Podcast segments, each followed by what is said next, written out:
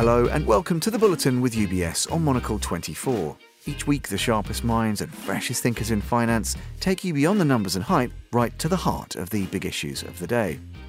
This week, we're counting down to the US midterm elections on November 8th, gauging the state of the race, considering the key questions that are shaping the discourse, and asking what all of this means for investors. I'm delighted to say we have two of the key contributors to UBS's Election Watch report on the theme with us today Tom McLoughlin, Head of Fixed Income Americas, and Nadia Lovell, Senior Equity Strategist Americas. Tom, welcome back to the program, and Nadia, an especially warm welcome as you join us for the for the first time. I want to talk to you about this Election Watch series, the latest iteration, another great read, and we're just going to rattle through some of the kind of top ten questions that you and your colleagues have picked out ahead of the the ballot next week. Of course, what are the key policy issues in play? Tom McLoughlin, I'll come to you first of all. Is it still, as it so often seems to be, the economy stupid? I know that was the sort of James Carville sign, wasn't it, from the Clinton campaign? A hard to believe 30 years ago now. But is it still all about the economy? And if it is, does that mean that you know geopolitics just isn't going to be a factor? Well, the short answer is yes. The longer answer is you're quite right. It was James Carville back in the 1992 election when Bill Clinton defeated George H.W. Bush. And it's really become a useful way to remind observers of American politics that the state of the national economy almost always dictates the outcome of congressional elections. The economy is certainly the dominant issue here, with inflation putting strain on household budgets. Uh, three quarters of those surveyed last month by the Pew Research Center said it was the most important issue in their decision on the choice of candidates. The issue uh, was even more important for Republican voters. 90% of registered Republicans ranked the economy as the highest and most important issue. And on the one hand, that's not much of a surprise. Uh, pocketbook issues generally do transcend other topics, and inflation is certainly hitting home. What's interesting, I think, is that the political peril posed by higher inflation was something the Biden administration frankly missed. The president was downplaying that issue earlier this year, right through the first quarter. And frankly, they've been playing catch up for some time now. Public safety, illegal immigration also ranked pretty high among voters who were surveyed, uh, particularly among, again, registered Republicans. Democrats are more focused on healthcare and abortion rights than are Republicans. That's not much of a surprise. And this certainly had an impact on some primary elections when we talked about abortion rights this past summer after the Supreme Court's decision to eliminate the federal constitutional right to abortion. Uh, that uh, the Supreme Court left it to the various states to regulate. The issue still resonates, but I think it's become apparent at this point, certainly in the past month, that it is beginning again to fall behind the economy as the dominant issue. Yeah, and, and Nadia, I don't know if you wanted to jump in there or. Yeah, I think the other factor is foreign policy you know, uh, at UBS, we do a quarterly investment sentiment survey, and it's a global survey of 4,000 high net worth investors and business owners, and it includes about 1,400 here in the US. And in that survey, 73% of those investors cited foreign policy as top of mind for the upcoming midterm elections. You know, we've seen this year how much impact heightened geopolitical risk can have on the economy, including the war in Ukraine and also the tough stance that the US has taken against China, particularly around the semiconductor chip industry in an effort to really protect US technology competitiveness. So, foreign policy, I would say, is also another factor that is not only for voters, but also for the markets in general. Yeah, most definitely. Well, let me ask you uh, uh, about the the Fed, Nadia, next. And I, I, find this really interesting. I mean, is there a perception that you know the Fed's maybe made some missteps or errors so far? And I just wonder, what's your take on how that's affected markets, both within the US and, and without? And to what degree does what happens next week in the midterms shape or potentially reshape what the Fed might do next? Yeah, you know, the Fed has made some policy errors, but you know, hindsight is always 2020. You know, interest rates were probably kept too long for too too low and also quantitative easing in place for too long during the pandemic. But you know, like most, the Fed did think that high inflation was transitory and that would abate as the pandemic kind of wane and supply chains bottlenecks really clear. But here we are, over a year later and inflation is above 8% at a 40 year high and continues to just surprise to the upside. So, in order to really course correct, what the Fed has had to do is really embark on this most aggressive hiking cycle since we have seen since the 1980 and really front load uh, the rate hikes. Uh, this has caused a massive repricing across asset classes and send in equities and bond prices lower and also the US dollar higher.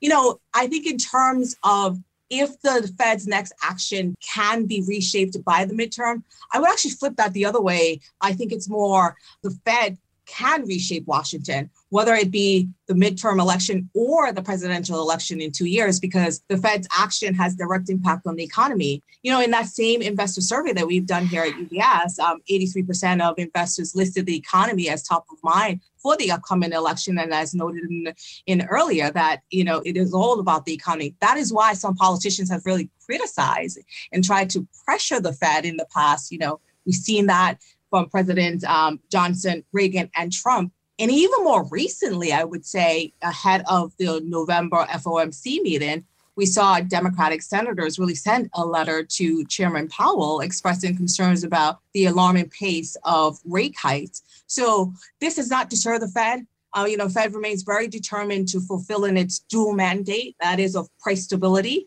and maximum employment. You know, the near term priority continues to be price stability because there is that belief that over the longer term that that will lead to more sustainable maximum employment and so we expect the fed to remain on course and continue to hike regardless of the political outcome and the election you know in the november fomc press conference we did hear chairman powell made it clear that the terminal fed funds rate um, for this cycle is likely to be higher than previously expected and stay there for much longer. So uh, that likely means that the Fed funds rate is going to move above 5%. And so we expect another 125 basis points or so in hiking into uh, early next year. Well, yeah, and one other aside on this, what about deficit management? Because plainly there are concerns about the level of the deficit, and there are, you know, the usual sort of implications to running higher deficits. Tom, just to sort of throw that over to you, do you think that pressures as relate specifically to that deficit could lead to more upheaval as we go into 23 and then even beyond that? I believe it will, Tom. The question of the federal accumulated federal deficit has been kind of a quiet issue for about a decade now, but it's beginning to resonate primarily because the U.S. accumulated deficit now exceeds $30 trillion.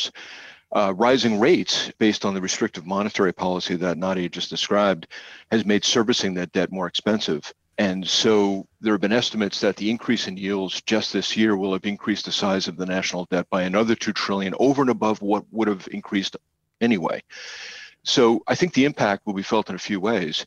Countercyclical financial stimulus or fiscal stimulus will be much more difficult to employ during economic recessions, for example. The Congress will have less latitude in order to basically provide fiscal stimulus to counteract any sort of a slowdown in the economy. Tax cuts, which are favored by the GOP, will be more difficult to enact in the future, uh, even if they have a unified government after 2024. And social spending is going to come under a lot of pressure. So, whereas you know, the, we talked a lot about the deficit in the 80s and the 90s, and even just in the turn of the century, it's been a quiet issue, and I think that's about to change. Going forward, looking out two years, this will become a major issue in politics and, in fact, in how we do policy coming out of the Congress going forward. So, yeah, I think it's going to become a much bigger issue going forward. Uh, look, let's shine a spotlight a little bit on the political outcomes specifically. Tom, I don't want to ask you an impossible question, but I, I know you never mind having a bit of a, a little bit of speculation about control of the House, control of the Senate. Uh, you know, there are obviously you guys have your, your kind of base cases. Just tell us what they look like. Sure. Uh, the odds that the Republican Party will assume control of the House of Representatives is exceptionally high midterm elections for the House generally are tied pretty closely to the president's popularity. That's what we've seen in history and President Biden's job approval ratings are stuck in the low 40s, kind of in the same range that President Trump was experiencing in 2018, President Obama in 2010, when both of those elections resulted in, in a turnover in control. So that that's likely outcome in the House. The Democrats' advantage in the Senate races, remember that, that in this particular cycle, the Republicans uh, were obliged to defend more seats than Democrats. But the Democratic advantage has dissipated in recent weeks. And the momentum today uh, is now favoring the GOP. And that's really kind of a change from about four or five weeks ago. So at this point, it's a toss up for control of the Senate. There are seven different Senate races, for example, that are frankly too close to call. And you know, it, the one thing I, I often remind our clients is that it's important to remember that the divided government will still exist even if the Republicans control the Senate the minority party in the Senate can still oppose legislation that it doesn't like, and we saw that in this last Congress with Republicans often opposing some of the Democratic initiatives. And the reverse can be true if the Republicans take the Senate. So we expect that domestic legislation is only going to be enacted on a bipartisan basis for the remaining two years of, the, of Biden's presidential term. Well, yeah, and just uh, so Tom, just on that point about Biden, you know, he's he's pretty canny. I think to some people's minds, he's probably done a bit better actually in the first couple of years. But how much more difficult is his job going to be then? With the caveat that we don't know exactly how the sort of congressional race shapes up. How much more difficult is his job going to be to do? You know, in terms of moving his legislative agenda forward and generally getting things done much more difficult. His ability to pass a domestic agenda is going to be quite limited there's a few things that probably, in fact, will definitely pass, at least going into next year. There's a big agriculture bill. They often call it the Farm Bill. This only comes up every five years. And that's going to require bipartisan compromises, but it's viewed as a quote must pass unquote bill. So that'll happen probably in the third quarter of 23.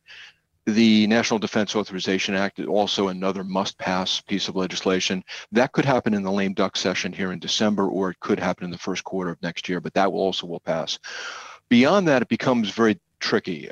You've got some potential if the Republicans take the Senate for a political compromise with the Biden administration regarding energy production, but that will be a, a tough challenge as well. I think Biden will concentrate on foreign policy and managing the inevitable geopolitical crises that often arise. And this is to be expected. Uh, something we wrote about last year is that big domestic policy generally has to be accomplished in the first half of presidential terms. And we would expect Biden will make an effort certainly to broker a compromise on the farm bill, certainly do that on the defense bill. But beyond that, it just becomes difficult to see how much domestic policies will get enacted. I, I think again, his his focus is going to turn overseas.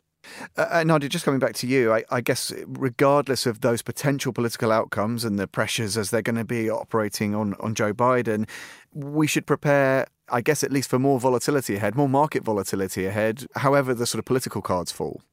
I think so. I mean, historically, what you have tend to see is elevated volatility into an election, just given the political uncertainty and then the easing of that. And normally you would see a post-election market rally. But yeah, I think this year just feels very different, just given the uncertainty around the macro backdrop. So we do think that there's going to be more volatility ahead across the market, regardless of the political outcome. You know, right now, what's really key for market is monetary policy. You know, just how high interest rates will go how long they will stay there. And the ultimate question is will the US end up in a recession? And if so, how long will that recession be and how deep? A lot of this is data dependent, you know, largely driven by inflation and the job market, both of which remains very strong. We're seeing some easing on the inflation side on the good side, but service inflation still remains a problem and moving in the wrong direction. I mean, energy prices also remain very high and could move even higher as we enter into the winter months. I mean, there's upside risk to other commodities as well, especially if China does ease its zero COVID policy, which is hidden a lot of headlines recently and really fully come back online. And then also food inflation has just been really sticky. And then, of course, some of this has to do with the war overseas in the Ukraine. You know, the uh, unemployment just remains very low. And I think that what needs to happen, the Fed wants to see that wage growth come down from that high 5% and more in sort of like the 3 to 4% range. So the, the path to get there is going to be, you know, move that higher target for the uh, interest rates higher and risk of recession. So and so that's going to pressure the economy and corporate profits, and therefore that's going to create more volatility ahead. Uh, well, Nadia, against that backdrop then of increased volatility, I think it's always instructive to look at what the, the meaning of all of these complex factors is for for investors who are obviously keen to try and make sense, make some canny decisions. A hard question, but how would you sum up what all of this may mean for investors in terms of how they can best position moving forwards? You know, we we don't see like the election outcome itself as a major market moving event. I mean, as noted earlier, our base case is sort of for a divided government, which is really largely priced in. I, I think that there might be some movements here and there at the industry and single stock level, both on the positive and the negative side. Um, I mean, for instance, defense stocks could see a Republically controlled Congress as a as a positive. Um, there's bipartisan support for an increase in defense spending, particularly just given the heightened geopolitical risk. But there's also an association that Republicans tend to push for larger um, defense budgets than Democrats. Financials could also see some Republican Congress as a positive, as that could lead to slightly less stringent regulatory environment. And then on the other hand, some of the stocks that are tied to green initiative could see some volatility as there's just unlikely to be another new climate legislation in a divided government, even though some of the things already passed through the IRA should help some of those initiatives.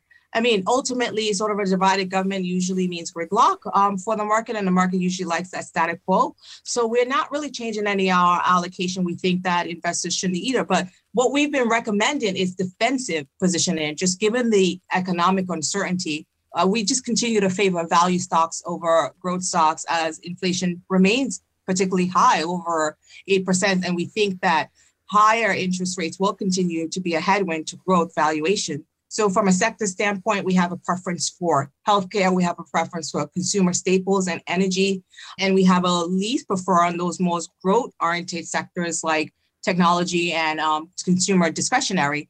You know, within fixed income, we favor high grade bonds and resilient credit, we really have been emphasizing this up in quality. We have a least prefer on high yield bonds, just given that you know debt refinance is becoming particularly more challenging for some of these companies in the face of higher interest rates. So that's how we think about positioning defensive and quality. Yeah, interesting stuff. And Tom, just a final thought from you. We're going to actually hear in a moment about polling, a bit about the mood on the ground from some of our Monocle team stateside. Just from your point of view, though, I, I wonder how, how useful is polling, particularly if we go back to where we started this conversation, you know, the economy is stupid. Is it always actually much more instructive to look at the, the underlying economics? Because that probably tells you more about the direction of travel than what people may claim, whether they're being disingenuous or whether they're just not quite telling pollsters uh, the whole truth. Well, it's interesting, Tom. The uh, the skepticism regarding polls has increased obviously over the course of the last decade, and it kind of reached a, a bit of a climax in 2020 presidential election because the state by state polls showed the biggest error rates since 1980 when Ronald Reagan defeated President Carter by a much larger margin than anticipated. So we have to go back that far to show uh, an error rate as large as we saw in, in uh, 2020 presidential cycle. You know, Biden was favored to win, but his margin of victory was much narrower than expected given his lead in the polls. And you know, I looked into this a little bit, and the American Association of Public Opinion Research did examine this in the wake of the last presidential election. They did so in some detail. And they concluded that, unlike in 2016, it was not necessarily the shy Trump voter uh, that came out in larger numbers than expected, but it was probably, it could have been sampling error uh, either too many registered Democrats were answering polling questions, or perhaps registered Republicans who did participate might have been characterized by a greater likelihood to cross party lines to vote for Biden. So they're still struggling with an explanation. The problem appears to be bigger in presidential elections than during midterm elections where voter turnout is lower. So it may also be the fact that in presidential elections, you get an extra 20% coming in to vote that don't necessarily vote except every four years, and they may be more difficult to measure it's certainly becoming more challenging for pollsters. Uh, I, I, asked the question when we talk about this internally when was the last time you answered a call on your cell phone from a number you didn't recognize? so I think many of us have, have employed kind of call screening as a much more common practice over the course of the last few years than we ever did when we were all connected to landlines. So all of which will make Tuesday's election a bit of a nail biter for both parties. Yeah, absolutely. And I guess who'd be a pollster, right? it's, a, it's a, a, tough, a tough job that's getting tougher it's all the time. Getting tougher every year. Absolutely. Well, look, Tom and Nadia, uh, lots of uh, complexities involved, but thanks so much for taking the time to unpack some of them for us. It's great to speak to you both. Thank you very much. It's great talking to you again, Tom. Thank you, Tom. Tom McLoughlin and Nadia Lovell. Well, next up, as mentioned, let me bring you a perspective from Monocle's correspondent in DC now with a bit of a focus on the mood music ahead of the vote. The US polling agency Gallup has released its last look at the priorities and general mood of Americans ahead of next week's midterms, and it makes for pretty grim reading for Biden and Democrats. Monocle's Washington correspondent is Chris Cermak, and Chris spoke to Lydia Saad, the director of US social research at Gallup. She began by describing how the economy is having an impact on the election This year is an election when President Biden's job approval rating seems very linked to Americans' weak confidence in the economy. So he has a 40% job approval rating in our final poll. And when we ask Americans about current economic conditions, they're far more negative than positive in rating the economy. The economy rating feeds into President Biden's job approval rating, which um, doesn't bode well for his party. The other election that's similar to this would be 2010, which was President Obama's first midterm election year. He went into that election with a 45% job approval rating, which is also pretty low. Anything below 49, 50% is, is challenging for an incumbent in an election year. And economic conditions ratings were almost exactly as weak at that time, coming out of the 2007 to 2009 recession with very high unemployment at that time. So Negative economic perceptions in 2010 fed into President Obama's weak job approval rating in 2010, and his party lost 63 seats in that midterm year. So the economy is a priority for many voters, but tell me more about the polarization in this election, also in terms of the main topics that voters perceive to be at issue. We see polarization in almost everything we ask about, but certainly partisans, depending on whether their president is in power or not, are going to upplay or downplay problems. So Republicans are much more likely to say the economy is extremely important to their vote than Democrats because they give a much worse diagnosis of the economy when we ask them to rate the economy. Democrats don't think the economy is all that bad, they think it's getting better, and only 33% say the economy is going to be very important to their vote. And we see that on all the issues. So on immigration, the percentages rating that extremely important are 55% for Republicans, 22% for Democrats. Crime, 55% of Republicans, 27% for Democrats. Abortion is the one issue, really one of two issues that goes the other way. So 51% of Democrats say abortion will be extremely important to their vote. It's only 37% for Republicans. And then the most extreme difference is on climate change, with 49% of Democrats rating that extremely important 9% of Republicans. So, very different perspectives about what's important in this election. We do live in a polarized world. Yeah, there's certainly no question about that at the moment. But I did want to ask you, in terms of the polarization that you are seeing on topics, the way you describe it, between the things that voters care about is that something you saw in previous election cycles as well, or is that a new trend? Not really. I've been doing this since at Gallup since 1992, and there's always been like a Rorschach test when you put issues in front of people. The partisans are just going to view those issues through their lens. So it's not brand new. What what has gotten more significant is partisan ratings of the president there was a time when, if things were going well in the country, relatively well, that you might see 40% of the opposite party approving of the job the president's doing. Or we saw a lot more what we call rally events in the past, where when there's a threat against the United States or some major galvanizing worldwide event, such as COVID, that you would see a rally among all partisan groups for the sitting president. All of this sort of started eroding, I would say, during the Iraq War. When partisanship, and, and I don't know if it was the Iraq War so much as that kind of conflated with the start of social media and maybe the intensification of cable news, that there became less of a willingness to see positive in the other side, especially when looking at the president. You know, that'll be interesting going forward to see if that ever reverses that or if this is just the partisan just rigidity that we're stuck in right now.